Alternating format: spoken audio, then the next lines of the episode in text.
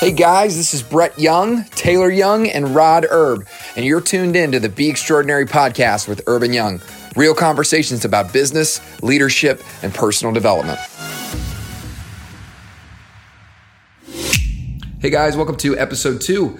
This is the second part of the conversation that was started in episode 1. And in the second part of the conversation, we get into a lot of recruiting stuff, a lot of hiring, team building concepts and philosophies. So some really cool dialogue between Rod, Tay, and myself. I really enjoyed this second part of the conversation even more. So hope you guys get some stuff out of it, and hope you enjoy. Well, you mentioned this, the slight edge is behind us, and you know, what we're really speaking to in this conversation is about entrepreneurship. It's about starting somewhere, a new sales gig, new year, whatever it may be. And we're kind of just intentionally opening up the doors of what anyone can borrow from us and what we can learn from those early days. But the slight edge was, I mean, how many times we read that book? Five, six, 7 times personally, I know for me.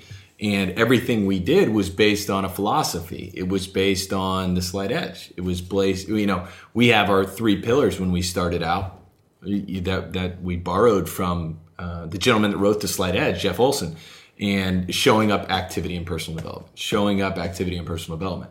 And that's important to hit on too, because you guys are talking about really a roller coaster, right? As a small business owner, as a sales professional, it's that yo-yo month, right? Oh, I had a big month in December. So maybe that early January, the end of December, am I really doing the activities that are relevant? Oh, now I got to dip in January, so I got to ramp it back up. And a lot of the early days was from your coaching, your experience as a sales professional to be able to give us the insight of, no, you know, it's actually more important to close a month and start a month with more activity, or at least at the very minimum, the same consistent activity with that slight edge to avoid that yo-yo. Because the yo-yo as a small business owner is a dangerous place, man. I mean, especially when you talk about with capital limited. So the slight edge philosophy on kind of what we brought into our business, and anybody, I think you have to start with what you believe and what philosophy you hold. And then that's going to drive your actions. That's going to drive your activity, which are ultimately going to drive your results. And so I'm grateful for those early days. And we still, I mean, the last book that we read books as a company, obviously together every 2 weeks, we'll jump on a call and we'll go through a book, and we'll do a 30-minute. We've been doing that for. We've done that for 15 years. Yeah, 14 years. And we've read The Slight Edge twice. So let's give some. That's a great point. Give a shout out. I want to give a shout out to Jeff Olson, number one, number two, John Dronen. You guys have been just absolutely pivotal in, you know, the story. Kathy Aaron of our story. Kathy Aaron, a lot of those early mentors. I want to talk about something. I wanted to give some people some value, some real tactics, some real strategy. You know, one of the biggest things that I hear, that you guys probably hear the same thing, is I can't find good people. You know, I can't find good people. You know, it's hard to find good people. And I always chuckle when I hear that because, you know, what you say is true is usually right and is usually what you experience. And I laugh because I feel like we've had a lot of luck with finding good people.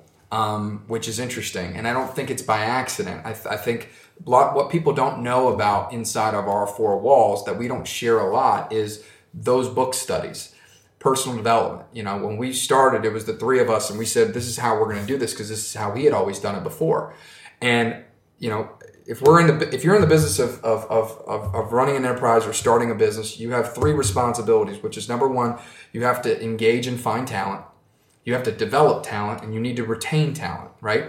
That's you first. You got to retain yourself, right? You don't quit. But once you get to the point where you're hiring and you're doing that, there's an art and there's a science to that. But I think there is a cool science that's allowed us to excel in a sense of finding great people and developing great people, because a lot of people that are great here didn't start great. But they are pretty awesome at what they do now because they were students of their craft. But I think for us, we didn't really know insurance very well.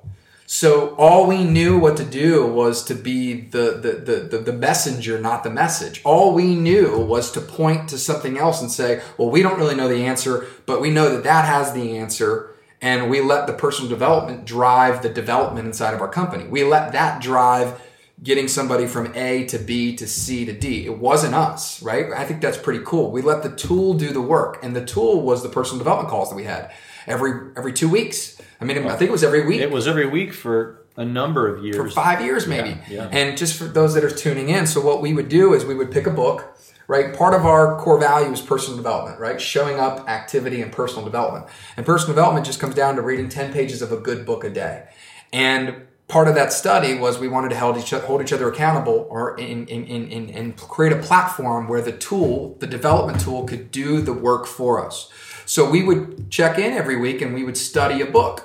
And we did this, and we're still doing that to this day, 9 years later.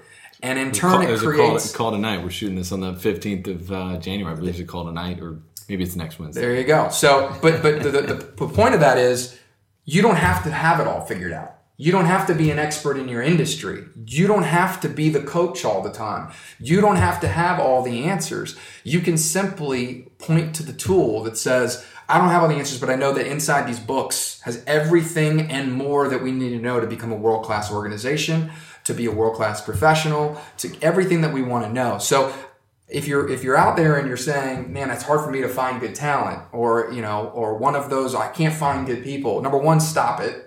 Because you're creating your reality. So number one, there's a lot of great people out there, and the world is abundant of talented, incredible people who are looking for a great home. So you're your worst own enemy. Don't ever say that. Number two, have you created a platform to give yourself an opportunity not to be the end all be all? Because as operators, we have an ego. Sometimes we want to be the guy. But there's a lot of dangers that come from being the guy, because then no one can excel past your skill set because you're always wanting to be the guy. And I think that's a cool tool that I don't know of a lot of organizations that do that. But I fundamentally believe that has been the baseline to our success of growing people. So what you're saying is gold, first of all. But second of all, it goes right into the idea of resources.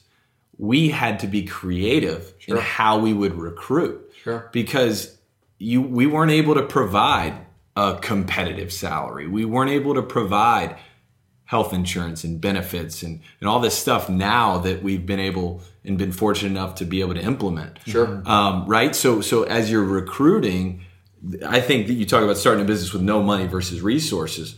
I think the easiest thing to do is say, well, we'll just pay people more, or we'll... you know, whatever it is. But then what if you don't have that ability? Then what do? Do you just not hire? Mm-hmm. Do you just hire bad people, mm-hmm. incompetent people? Or what you're saying is, or do you decide to get really creative and look into the soul of what people are looking for? Right. Mm-hmm. Solve the problem of the people that you're recruiting. Right.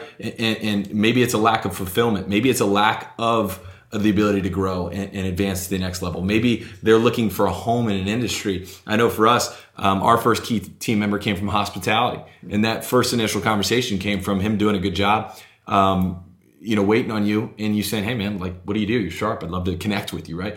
If you would have had the resources, or we would have had the resources, we'll just go get a recruiter. We'll go hire somebody, and we'll pay them to go find us somebody who's a seasoned insurance professional. Such a good point. And because those resources did not exist, it didn't allow us to be able to do that, which ultimately led to one of the most effective tools that we've used in growing our business, which is recruiting. Yep. And being able to grow and being able to retain really quality people. It makes me think to hear you say a couple things, man. First of all, to the person that says there's no good people, or are you somebody that that someone would want to follow? It's the first thing I think about, right? And you think about what we've poured into our own development to hold ourselves accountable to hopefully someday be the person that people want to follow. Mm-hmm. To the people that say I can't find a good help, where do you sit, right? Such a good point.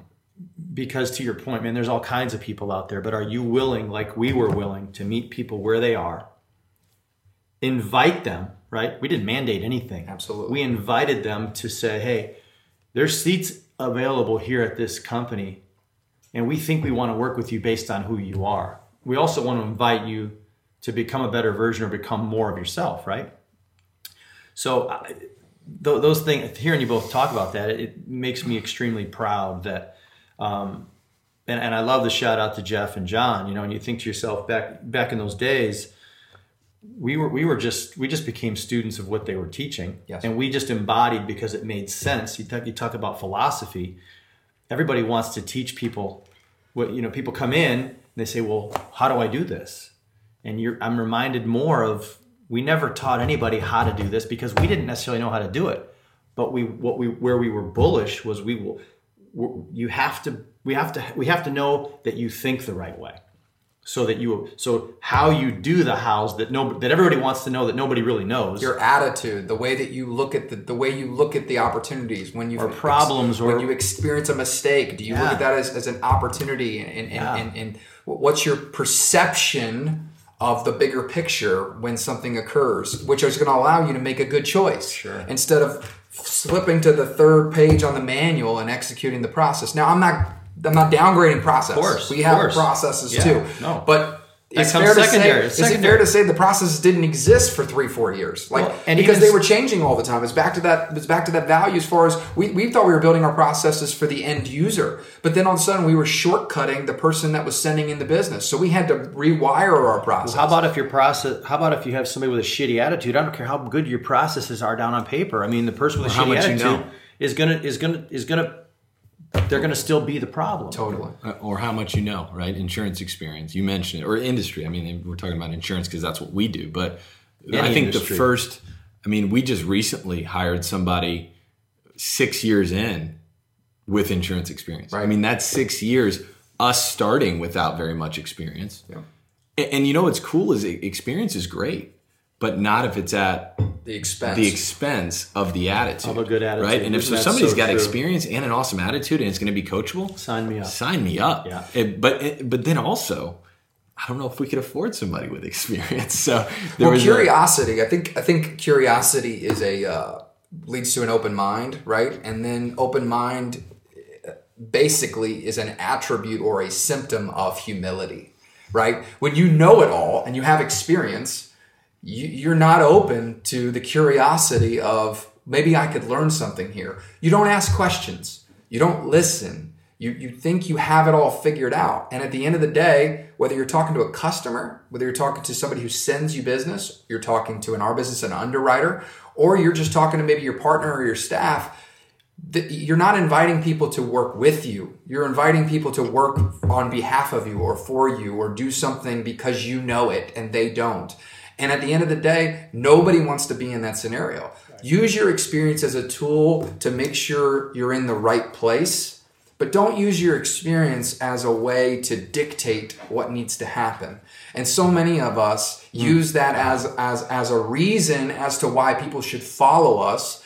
And the reason people follow people is not because of your experience. The reason people follow us is because you inspire them. You inspire them to be better. You inspire them to do something that maybe they don't do. You know, why are we inspired by people that go to the gym every day? All of us are, because there's a discipline there. And at some level, all of us struggle with it. You know, all of us battle with it. But when we see somebody do that, we say, man, their actions inspire me because I want that discipline. Sure. Or how about communication, right? Somebody has the humility to say, maybe someone has 20 years plus experience, but they have enough humility and an open mind to listen to somebody that only has 6 months worth of experience and maybe learn something, right? That is an incredible quality that someone would look at and say, man, I want to work with that type of person. That's right. You know?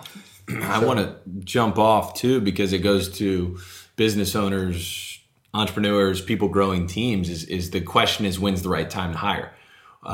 You talk about how you start with revenue, you start with customers, you start with marketing, right? Because without a customer, you don't have a business, right? Yeah. You have a cool thing to talk about at a cocktail party, as we mentioned, right? So once you go out and you're able to establish yourself in the marketplace, and you as the business owner, you're the business, you're the employee, you know, right? You're doing it all, and then you look at yourself and say, okay, cool, we're getting to a point where we could really use some help. We could build some infrastructure. That's a priority, whatever it may be. I would like to ask you guys, and I'm actually going down memory lane to where our personal experience is it always felt like we hired before we were ready, quote unquote, meaning we could still do the job, and it was maybe a little bit premature. Yeah. And it always felt like, man, it was that battle where, wow, we've really found, because I think what you're talking about is you're recruiting, right? So you find somebody you want to work with, okay, cool. Well, what if this job is, maybe the job's not even available. Maybe the job's not even carved out. We don't maybe know what you want to do. We just know, hey, we want to work together. Yeah. And when, then we got to figure out the capacity in which we can do that to where it's a mutual fit. And so I'd like to talk a little bit about that, because I know that's what it always felt like for me. It always felt like, gosh, man, we're hiring because we wanted to work with this person. And then it's about making it to a point where we can plug them in, they can contribute right away and get on the path. And that was a big pain, especially initially, because you obviously talk about limited resources. You talk about a starving owner, which we all were. We didn't take a livable wage. You know, we were below the poverty line for what, 3 or 4 years? Sure. We were pushing 4+. Yeah, maybe almost 5. Yeah. And that's not to toot our horns. We made that decision intentionally, but we hired somebody within 2. A gentleman named Matt Ekberg. And there's 3 of us. Right, and that was a downside of what we talked about, the skill set equity. That sounds good and great. Sure. Right? That sounds like, hey, you got a good thing going. You should be able to grow faster because there is 3 of you. Yeah. But man, can that be painful in the early days, because there's also 3 families involved. There's 3 mouths to feed. Yeah. And so now you're talking about hiring somebody else. Goosebumps again. You're talking about hiring somebody else. You're like, nah, dude, I can do that. Right? And so I would love to touch on that. Number 1, I think you got to begin with the end in mind, and you got to look at what your priorities are. And it just comes back to what we talked about. And I think we all made the decision early on that we were going to put our personal needs aside for the greater good of what we wanted to build. And I think that's a little unique. I don't know if that I would give that advice to somebody, because that takes a unique deal.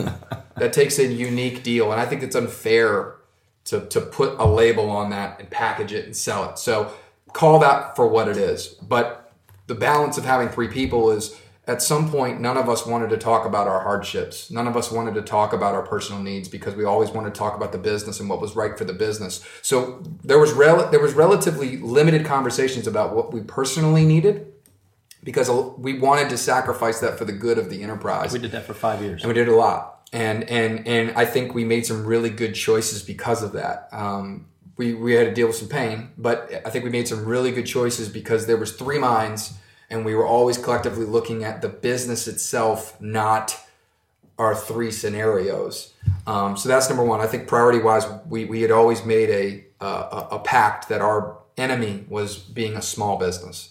I think I feel comfortable sharing that we did not want to be the insurance agents that sit in one room, and there's 3 of us all in one room, and we make a nice income, but it's the 3 of us come to work and we do everything. We wanted to grow a cause. We wanted to grow something bigger, and we wanted to give the gift of personal development. This was our vehicle to do it. So priority-wise, I think it just matched up with what we wanted. I think if somebody's first objective is to replace their income. Sure, yeah. Because I think most people watching this maybe work for somebody else, and they're going to start an enterprise, and their main job and their main priority is to replace their income. I think it would be a bad decision to hire somebody. I think people hire too quick. I think people hire for the wrong reasons. I think people hire because they don't want to do the work. Mm. I think people hire because it makes them feel like they're moving the needle. I think they hire out of ego.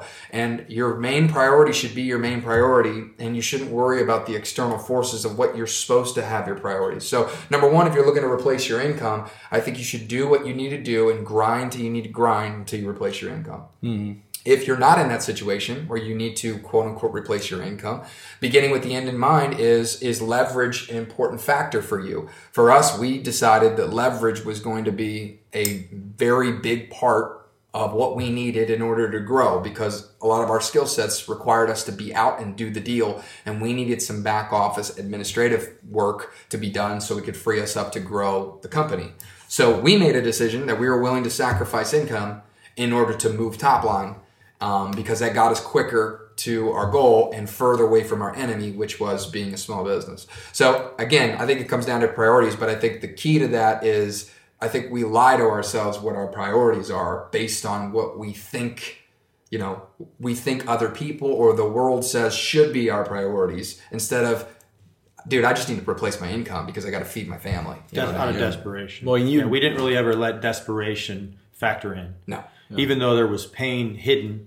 Yeah. Even though there was plenty to go around. Yeah, there was plenty to go around. We just, you know, we had channeled in a different way. We had some dark days and some dark conversations, but we were very vigilant in not allowing those dark days or dark conversations to be any sort of a driver to what we were doing and the direction we were taking the company. And that's something I think to commend each other on, you know. Yeah. And I like that you say what we committed to for 5 years as far as a living wage goes. We wouldn't recommend that. No. But I'll tell you what, it sure does make where we're sitting now and what we potentially could see as we wouldn't be here for that. We wouldn't be here, right? And I just look at that and I go, man, thank God that we made that decision, as tough as it was.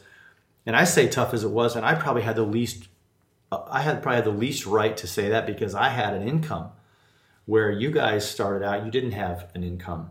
So it's worth, you know, we want to get raw. We want to get real. I mean, I had an income. Let's say it. I had an income and I had a big nut. But at the same time, different life experiences, different backgrounds, right? Different. Right. Yeah, and wanting to let go of that, but realizing that what I had created for myself. You had a child. I had two kids. Two kids and a wife and a house that I had responsibility to, from living a certain way that an entrepreneur making the decisions we were going to make didn't jive with. Match up. Yeah, didn't match up. So, well, and you want to get raw and vulnerable, man. I remember, thank God we were able to file our taxes. You know, that first year, that's different. Filing your taxes. Do you have to file your taxes when you make that money? As a business owner? Isn't that like if you get like a certain amount of money, you don't have to file it? So once you actually file, you get that W-2, you know, I remember vividly that W-2 for me. You know, I was a single guy and I got out and it was $8,000, man, all year, $8,000. And I'm so glad you said I wouldn't recommend that, because I totally agree with you. Uh-huh. And it's that conversation. If you were going to do it again, would you do it all over again? The answer is no, because I know what I know now, but I didn't know then. So it's the beauty of the balance of you going through it, learning along the way, because another thing, you talk about starting with a customer and getting in a sales mode and bringing revenue in. In our business, in the property casualty insurance space, a lot of times you don't make money until the second, third year, depending on, you know, how creative and what you're spending on marketing, what you're spending on payroll. Right. So imagine that. And it's not a high price point. Most of the policies that you're selling, the revenue to the actual agency is $150, $200 per policy. Yep. I remember talking to some real estate agents early on, and they had somehow found out, like, oh yeah, what do you guys make if you sell a $1,000 homeowners policy? We were like, oh, you know, we make like $100. And they were like, oh my God, can I buy you lunch? They're going to make like $5,000. Right, can I buy you lunch today? Like, yeah, no, but I mean, if you develop a relationship long-term, obviously you have the opportunity each year to be able to renew and help with that business. And they're like, still like, oh my God. So when you do that, what are you guys thinking? When you start a business organically, meaning you don't have any book of business, you don't have any customers, and you have to go out and get those customers, bring them in, service those. So organically, we grew our business organically for the first 4.5 years, give or take, right? And that was another thing of, usually in our business, you're going to come in and start it. You're usually going to start it with an acquisition, because you can buy a book of business which spits off revenue immediately. And then you can use that revenue to use on marketing, to use on hiring, to use on all these, an office space. And then grow organically. And you talked about limiting mistakes. Well, we hadn't earned the right. Not only did we not have the capital, but we hadn't earned the right. So to do that initially would have been such a mistake for us. Yep. Versus other people, it's a home run. And now sitting here in this room, we've been through 3 acquisitions, all different size shapes, 2 different marketplaces.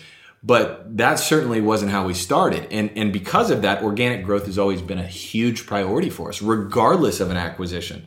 And so I look back at that and say, man, was that tough? Wouldn't do it again. Mm-hmm. But what a cool way to eliminate some risk while we learned what we were doing, and then be able to capitalize when that opportunity came on. Well, how about you say not having earned the right? I mean, 4.5 years of building it organically, we didn't even have anything leverageable for a bank to give us, you know, resources to make a purchase if we, you know, if we had decided to do that back then. So you know, fast forward how many years it took us to even have something attractive enough to present to someone to make a purchase. Well, and we started, our first team member was paid hourly, had another job, worked two jobs, worked very, very hard, came in to learn the business.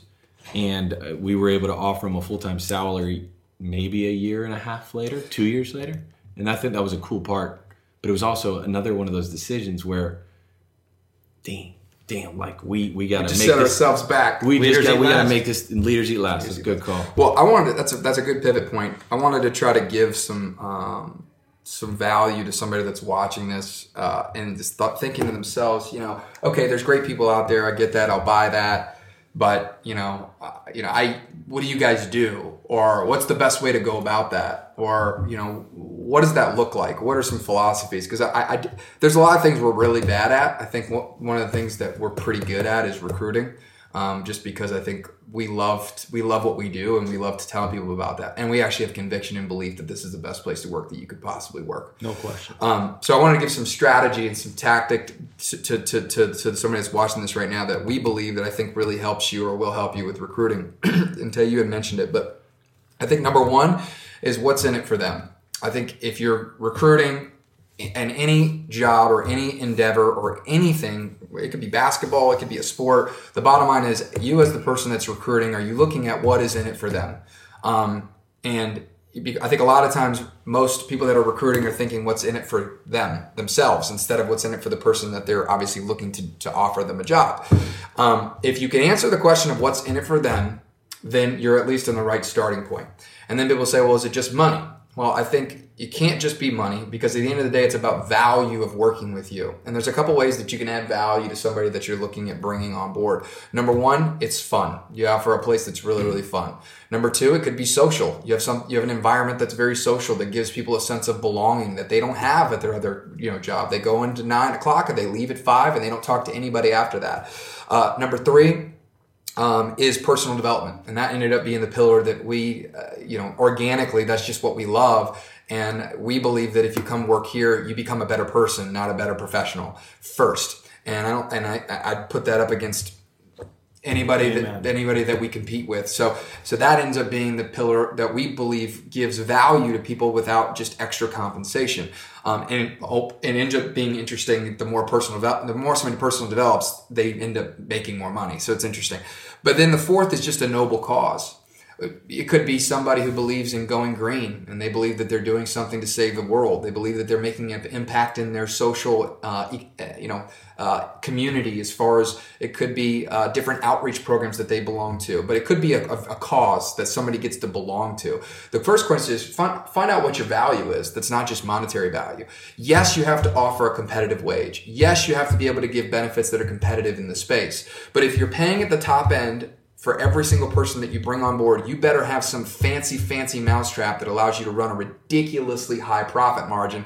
Otherwise, you're going to be out of business. So number one, I think, is know your value and understand that if someone's going to come work for you, what's in it for them? I think we're very good at understanding what's in it for them, and our message is very, very clear. So that's number one. Number two, once you know what that is, skills equity, we talked about it again, knowing where they're going to fit within the organization, how their skills are going to provide value to the whole. When people understand what they are good at, and that's what you're looking for, and they can contribute, all of us want to contribute at some level. So to be recruited into an organization where I have a very definitive, clear understanding of what's in it for me if I join your enterprise, also understanding the skills that I bring to the table are exactly what you're looking for, and I know where I'm going to fit. That provides a significant amount of clarity, and it makes me feel really good that I'm going to be able to contribute. And then number three is selling the dream. And I know we believe in this big time, is all of us have grand plans for ourselves, and coming to work for your company at the job and the role that you're recruiting for does not have to be the end all be all. As a matter of fact, the majority of us are hoping that where we start is not where we finish. So understanding what somebody's needs are, what's in it for them, understanding where their skill sets fit and how they're going to contribute, and then also being able to sell them on, hey, if you do a good job This is where I see you ending up being. This is where I see an opportunity for you. This is where this could turn into. Giving somebody a vision of where they could be, a lot of times people don't look at that for themselves. They don't have the ability to look out far enough. They don't have the ability to see that for themselves. They're just worried about right now, I got to find a job, or I'm worried about the next 90 days or what this year looks like. But you as an entrepreneur, you as an operator, you as a recruiter, you need to be able to set a cast of vision. You need to be able to sell the dream to somebody to where they go, man, where I am today is not where I'm going to be. And oh, by the way, maybe I'm working in a place where I'm, and this has happened multiple key team members that have come on this team, have come on board. They were 10 years into their career. So they're making a good income where they are, but they're not very happy where they are and they want to make a change. But here's the bottom line. When you make a change from having 10 years of experience and being proficient to going to a new industry where you know nothing, you're not going to make the same amount of money. So do you have the ability to communicate as a leader that says you are going to take a pay cut because you're not worth as much over here as you are over here yet? But then number two is, here's where I see this being, and here's where you can get to. If you can do a job casting that vision and hit all three of those, you have the potency to be able to be a really good recruiter. So I want you to go into every single one of those, the fun. You had made a list, right? You made it clear what's in it for them, what are their skills, and then selling the dream. But you also had mentioned it's a fun place to work. That list of four, right? And before you go into it, I just wanted to capitalize on what you said. You know, I come from a basketball background, and you know, you talk about being recruited, and the best recruiters are the ones that, what I wrote down is being understood. You mentioned skills and being understood and how that can make somebody feel great. When somebody in the basketball world calls you and says, hey, Brett, man, and you get a feel that coach understands who you are as a player. Right. And then says, basically, we value who you are as a player. We're not going to try to make you different. But then that makes you feel like, one, wow, that's a sense of belonging. And then what they also do is they do sell the dream. Where you are as a player is value, but here's also where I could see us going together. And I think the best recruiters in, say, college basketball, college sports, or whatever it is, are the ones that are able to communicate an understanding of that person's game, relay that it is valuable to them, and then also be able to sell the dream on what they can accomplish together because of that. That's great. And then also, of course, the what's in it for them is the features conversation, features and benefits, or the benefits of you coming to this school and how it's going to, understanding your goals and how we're going to basically accomplish them. So, but I did want to, since you're going into tactics and you're giving people actually say, great, that's fun. How do we have fun at work? 2, personal development. How do you actually create a place where you personally develop? 3, how do you create a place where you do have a social connection? Sure. And then 4, what was number 4? Cause. How do you create a mission that maybe is beyond what today is? Okay, number 1, it's going to depend on who you are as an entrepreneur.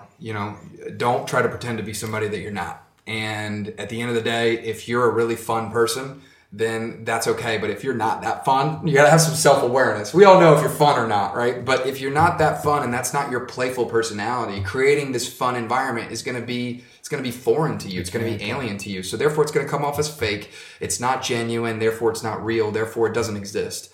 So number 1... or I should say number 2 would be to figure out yourself. Because at the end of the day, our businesses are a reflection of the person that birthed them, at least in their beginning stages. And I would say probably to the end, whoever's leading that organization is a reflection of leadership. So I think you got to figure out what you're tied to, what's going to be organic for you. If you're a very social person and the idea of doing events with your team on a consistent basis to do fun things is exciting to you and you enjoy that, then that would be a great outlet for you to do that. But if you have a packed life and you're not able to really do that, and the idea of spending time outside of work to do social events is painful to you, I wouldn't do that if I were you, because you're not going to be able to perpetuate it. You're not going to be able to do a call for 9 years, right? I love the call. I know you guys love the call because it's organic. And the bottom line is, if it was just the 3 of us, we'd be on a call discussing a book. I don't give a shit about everybody else in regards to if they think that it's important or not. Yeah. We think it's important. And because there's conviction there, because it's organic, because it's genuine, other people want to follow because they go, well, what is going on there? There must be something to that because they're convicted about it. So you have to have conviction about what it is. So, and then actual real strategy wise, I think fun doesn't have to be loose place to work. I think when it's time to work, it's time to work. And when it's time to have fun, it's time to have fun. And yes, there is some gray area and a dichotomy there, but just because it's fun doesn't mean that you don't get after it. Sure. And you're not goal-oriented, okay? By fun, I mean playful in a sense of what do you do to create, you know, like a cool thing is we had a prospective customer that they have Nerf guns. And every once in a while, they have a break and they do Nerf guns, you know, throughout the day. And it creates this playful environment that people say, you know what, life's not that serious. Let's not take ourselves too seriously. Another thing that we do here, and that a lot of the girls do, which I think Tori started and Dr. Phillips, is at a certain time, I think it's 3 o'clock, they get up and do a yoga stretch. They get up and do a stretch session.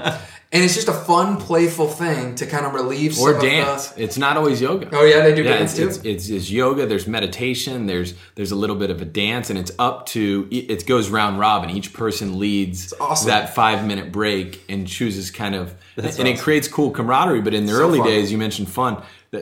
A mini basketball hoop. A basketball hoop. Yeah. There you go. That's perfect. Yeah. We used to... Yeah, exactly. Yes, you're going to have a little bit of productivity loss, but it's worth it. And it's going to get loud. It'll get loud. You got to be okay with that. Yep. Fight through. Yeah. But you know what's cool is subcultures, right? The subculture in Melbourne, that they've created that. And that's really fun because that's them. And that's what they are all about. It's genuine. Yeah. And it fits within, obviously, what we're doing here. But, you know, and for a cause, you know, look, I think in the beginning of a business... I think you need to be loose with your cause unless you're really, really convicted because you haven't figured out who you are yet. Yeah. Most of us don't start a business because we're convicted to change the world. Most of us start a business to make money.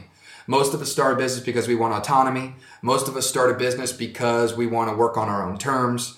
Let's just call it what it is. Yeah. So to think that you're going to go out and start a business and change the world and to eradicate, you know, some sort of sickness or do something really big, I think is not genuine. I think it comes off as fake, and I think people know that you're not being genuine because at the end of the day, you just started. You're just trying to get a customer. I don't think that's real. So, but as you grow and as you develop and as you learn about who you are, I fundamentally believe that to the core of every single business has to be a noble cause that drives the activity in what you do. Because if people don't feel, starting with the leadership, if people don't feel like what you're doing actually matters, then at the end of the day, the monetary value of that erodes away. It has to be about something that's emotional. And money is not emotional. When you have a cause, it makes you care. And how many customers, how many people receive some sort of product and service on a daily basis and they know somebody doesn't care? And something as simple as that is, I think, is a systematic deal. It's not necessarily the person you're talking to doesn't care because everybody's a person. When you have a bad experience on the phone with somebody, they hang up the phone, they go home, they care about something. They're a good person. They're a real person. It's just they don't care about what you're talking about. So creating a noble cause that you can get behind creates a systematic, global caring throughout the organization. You can't pay for that. You can't throw enough money at anybody to get them to care. When you tie back what you do every day to something that really, really matters and it's genuine, all of a sudden, the activity of what I do every day is not just about serving the customer. It's not just about doing a good job. It actually fundamentally comes back to an actual core mission of why this is important. And that's a deep question, and that's a whole other subject, but it's absolutely critical. Well, it's taken us how long to figure out? I mean, a long time. Yeah. And that's exactly what I was thinking. Yeah. I don't think it has to be clear to get started. I think there's a different level of clarity throughout this deal, through your experiences. But what I wanted to highlight what you said, because I wanted to, you went through a lot, which is all great stuff, but I wanted to give the cliff notes of saying fun, make it a light place, take some fun breaks, whether that's meditation, a basketball hoop, a little mini basketball hoop, whether it's a dance in the middle of the day. Yeah, bring them a create, in. Create an environment that does not allow you to take yourself too seriously, because it's hard. In those early days, for us, I know specifically, but for a lot of people, money's tight, man. Yeah. Like, it's a serious deal. Like, your livelihood is on the line. You're spending a lot of time doing this. And I think it's a discipline to understand that, you know, if you don't take time to have some fun and mix in, you know, and not take it too seriously, you're not going to stay the course. You're not going to be able to get to the prize or the fruit on the other side of the mountain. And then number 2, personal development. We've been dancing around it, but We've been running a call for over 10 years. It's usually a weekly thing. Lately, it's become an every 2 week thing. And we go through a personal development book together. It could be on happiness. It could be on a skill set, a sales. It could be, so many books. I mean, I know we've probably gone through 20 plus books together over the years, probably more. And so it's creating a platform that allows people to personally develop, sure, right? And I think that's an important part of what you're saying. People go, what personal development? Cool. Like, well, how do you do that?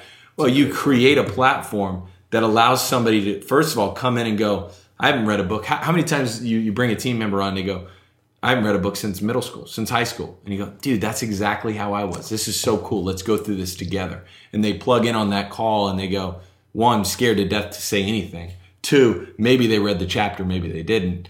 But they're within the platform so they can grow within it. And so every week, every 2 weeks, they have the opportunity to fit in to that platform. Well, and I want to hear Rod's thoughts on this, but you can have a mixture of all of these. An example of this that I think is really practical, we did personal development dinners for 7 years. That's where I was going, yeah. So we had a call every week, and then we had a dinner every month at somebody's house. With pizza and noodles and spaghetti. So you want to talk about social, right? Social's one of those. We were not even knowing it. We didn't know this, but we were creating a community that if somebody worked at Urban Young, it was so much more than work. It was a place where people could do life together. It was a place where everybody could grow together. It was a place where you could come and hang out together. We made it about 24 hours a day was Urban Young. It wasn't 9 to 5. And some people would look at that and say, man, you can't get people to do that. That's fine. It was voluntary. But people, if you're coming from a place of genuine, I want to contribute instead of, oh, this is something you should do and we need you to show up to this, then it's a completely different deal. So, but we were creating social and we were creating a community revolved around personal development. But at the end of the day, the underlying cause was to create an extraordinary life for not only ourselves, but everybody that was involved. But keep in mind, I think it's unfair to skip to the cause because we didn't know how to articulate what we were doing until the last few years. Yep. So, to say that when we were recruiting based on the cause that you articulated is not accurate, right? I mean, all those things that we were able to put together and now oozes through our brand, and that clarity is so powerful here almost 10 years in. Yep. But to start, it wasn't that way. And then the social part you hit on too, right? I feel like the more you grow a business, or maybe that you start a business with resources and money, you see all these businesses, and us included, that throw a fence, or, hey, I'm going to go do this team building at the axe throwing competition, or I'm going to go do this team building and we're going to do a happy hour at whatever, right? But it doesn't have to be that way.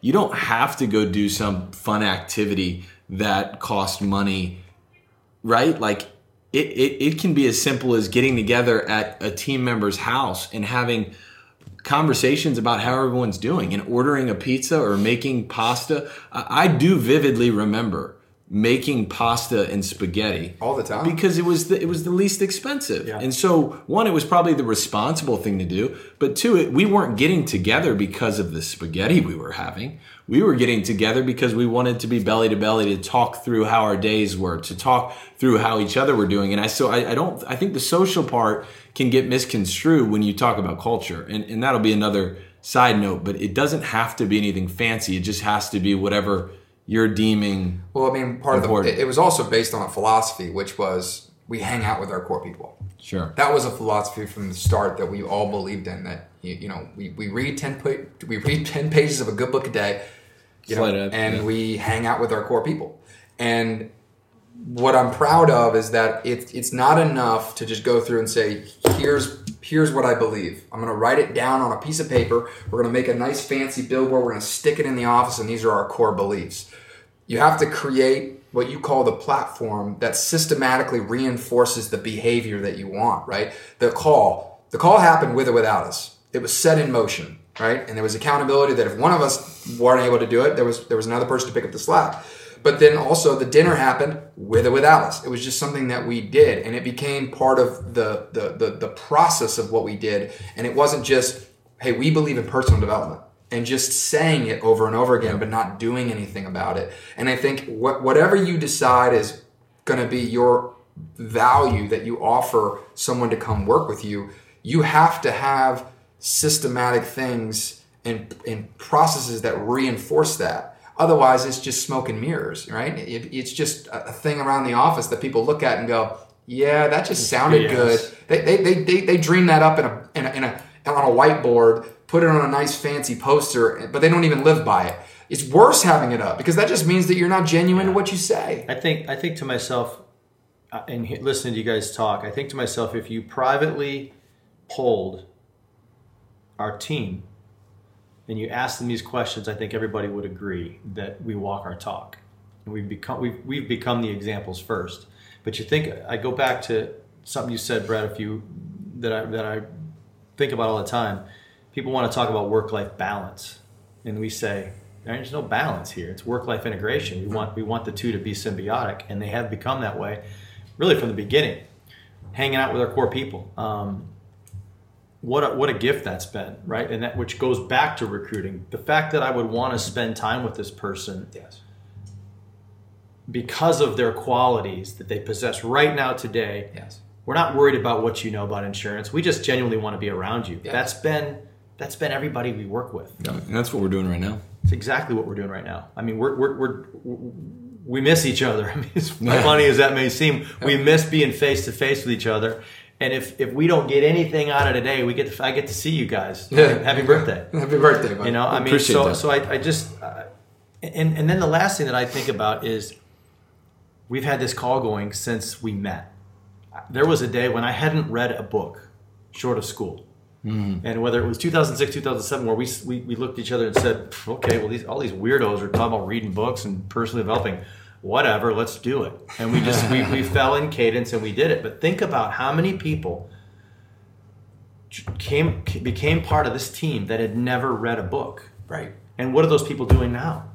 They're eating books. Eating books, yeah. I remember one of the first things your mom ever said to me, I don't know who you are, but Brett's never read a book. He's eating books. Like, I don't know what you're doing. And I'm thinking, hey, there's nothing special here.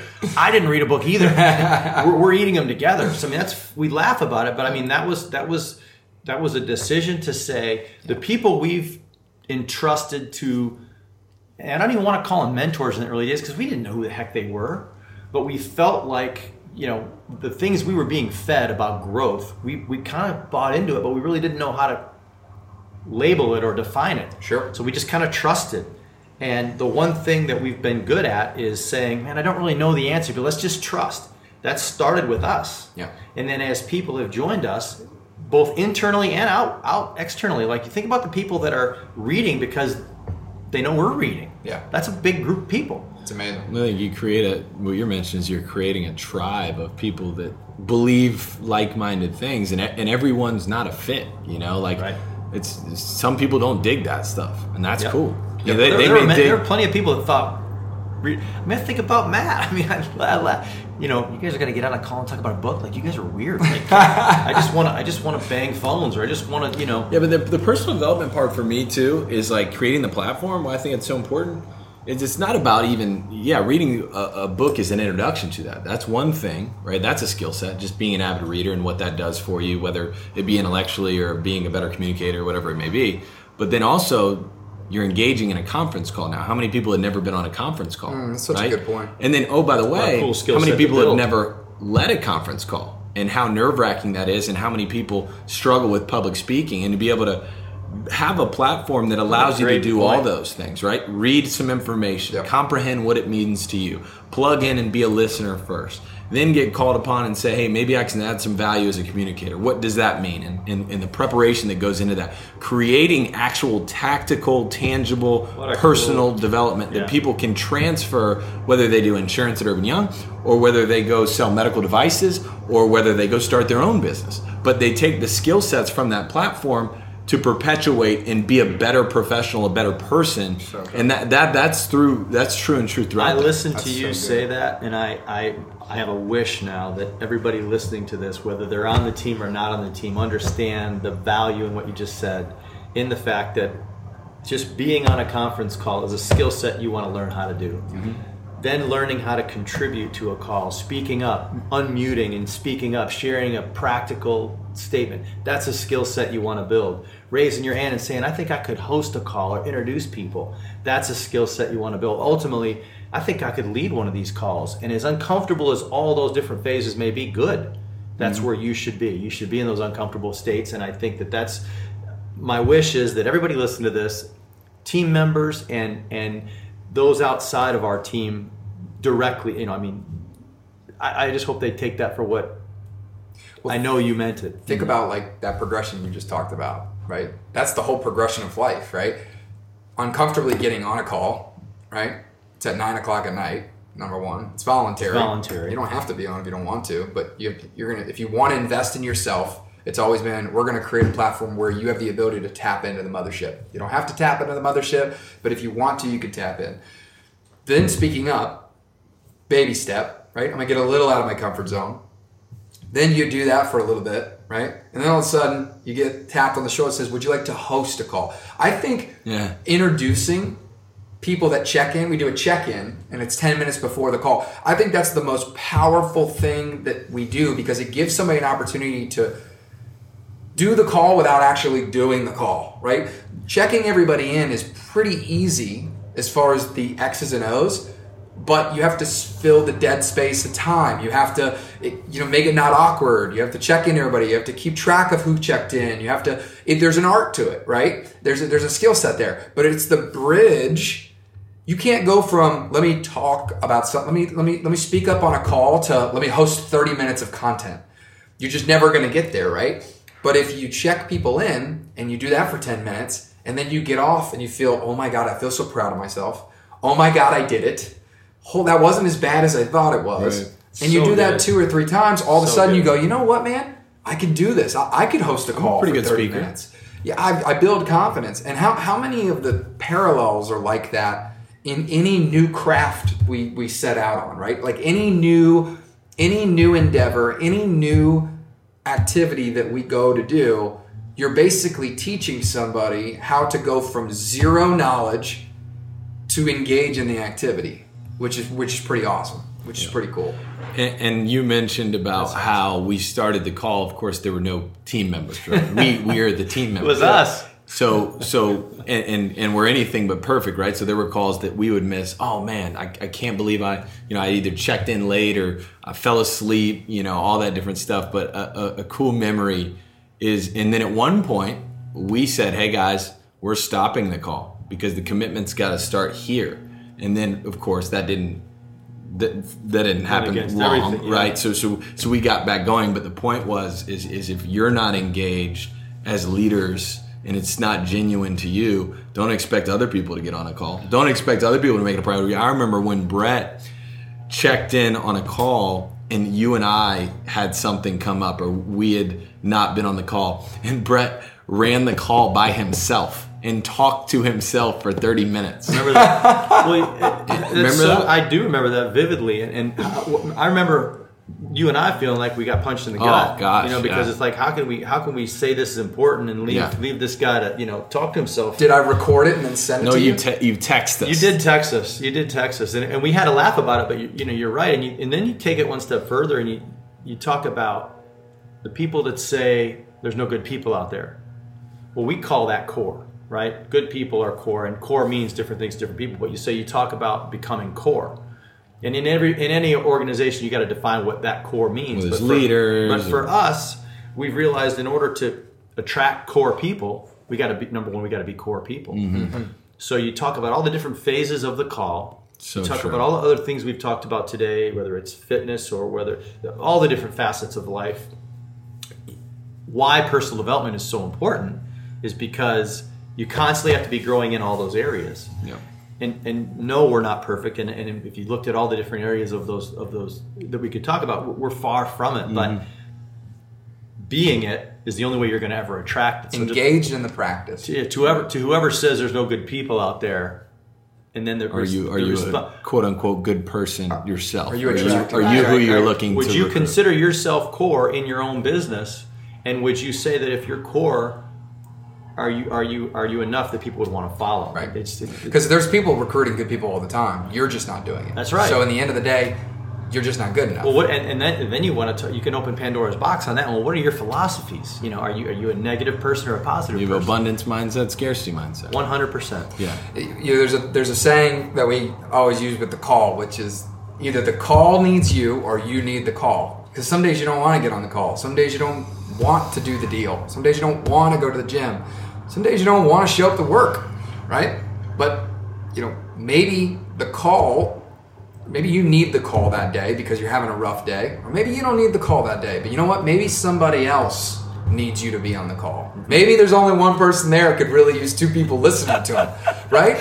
So and then it becomes something about being part of community, right? There's a certain level of selflessness that comes from being part of a group where it's not about you anymore. And, it's not about what it means to be involved with being on a conference call for what you get out of it. I'd argue that you should get to the point where it's not about what you can extract, but you get to the point where it's about what you can contribute. That's just a good reminder as you grind on the daily that you're always going to be in one of those two buckets. But either one of those buckets, as you toggle back and forth, there's always a compelling reason why you need to be engaged in the activity.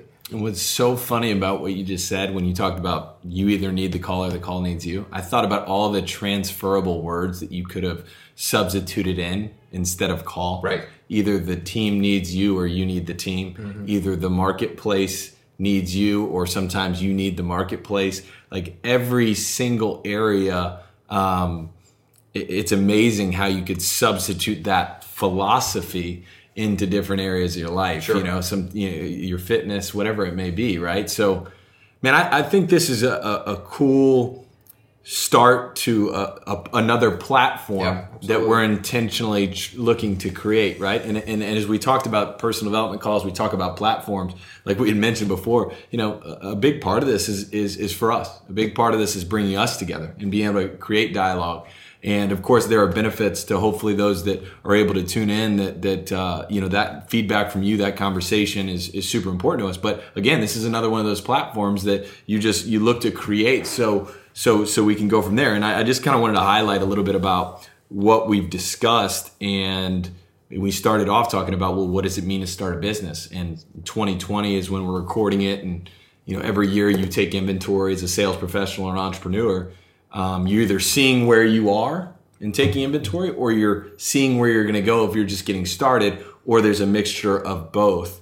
And, we've talked a lot about starting a business without resources. We've talked a lot about recruiting and what it means. We've talked a lot about marketing and being able to get creative with your marketing. We've talked a lot about keep the main thing and don't get ready. And, go get a sale before you get a business card and a big fancy sign and a big expensive lease on rent. Like we've talked a lot about a lot of stuff. And my hope with this platform is that what we can take from this broad conversation and share some insight on the early days of what it meant for us to actually start a business and go deeper down the personal development hole, go deeper down the leadership, stuff being genuine to you before you expect other people to find it valuable. Yeah. Going deeper on our favorite thing to talk about, which is culture and putting people first and what that actually means. And you had some great tactics and being able to share those tactics and be able to strip it down and share not only what we do, but some different things that we've seen from some other companies that are doing huge stuff that we see valuable. So that's kind of the intention. And gosh, I mean, we've been at it for a few hours. So that was great. I appreciate the conversation. I have one plug. Part of this conversation will be the stuff that we want to talk about for ourselves selfishly, but just as candidly, you might have some things that are going on that you would like to discuss that you're struggling with, or that you just want to hear somebody else's perspective. You just want to hear about some other thoughts. So we would love that engagement. So if you would leave some notes in the comments, DM one of us about a subject or a topic that you want to discuss. Yeah, and, that would be fun because at the end of the day, We've got the stuff that's near and dear to our heart, but, you know, like, I would love to get a left field curveball, and that would be fun. There is no filter here, and if we don't have the answer, which is most of the time we don't, we have no problem saying we don't have the answer. But sometimes just having dialogue about something, even if it's something that you're not experienced on, can help somebody, because maybe you get affirmation that you're in the same boat, or you get a different perspective that helps you get to an answer. So leave us some comments, and please let us know, because at the end of the day, we want this to be valuable to everybody watching. Absolutely. Great word, man. Cool. Awesome. All right, thanks, boys. Well, that'll do it for episode 2. Thank you guys for stopping by. As always, super fun. Thank you so much for your amazing comments. You guys have been incredible. We've got some really cool conversations that are coming up, so we'll be dropping these every 2 weeks. So please subscribe. Go ahead and hit the button right now. Yes, right now. All right, guys. Have a good rest of the week, and as you crush it, remember, life is meant to be extraordinary.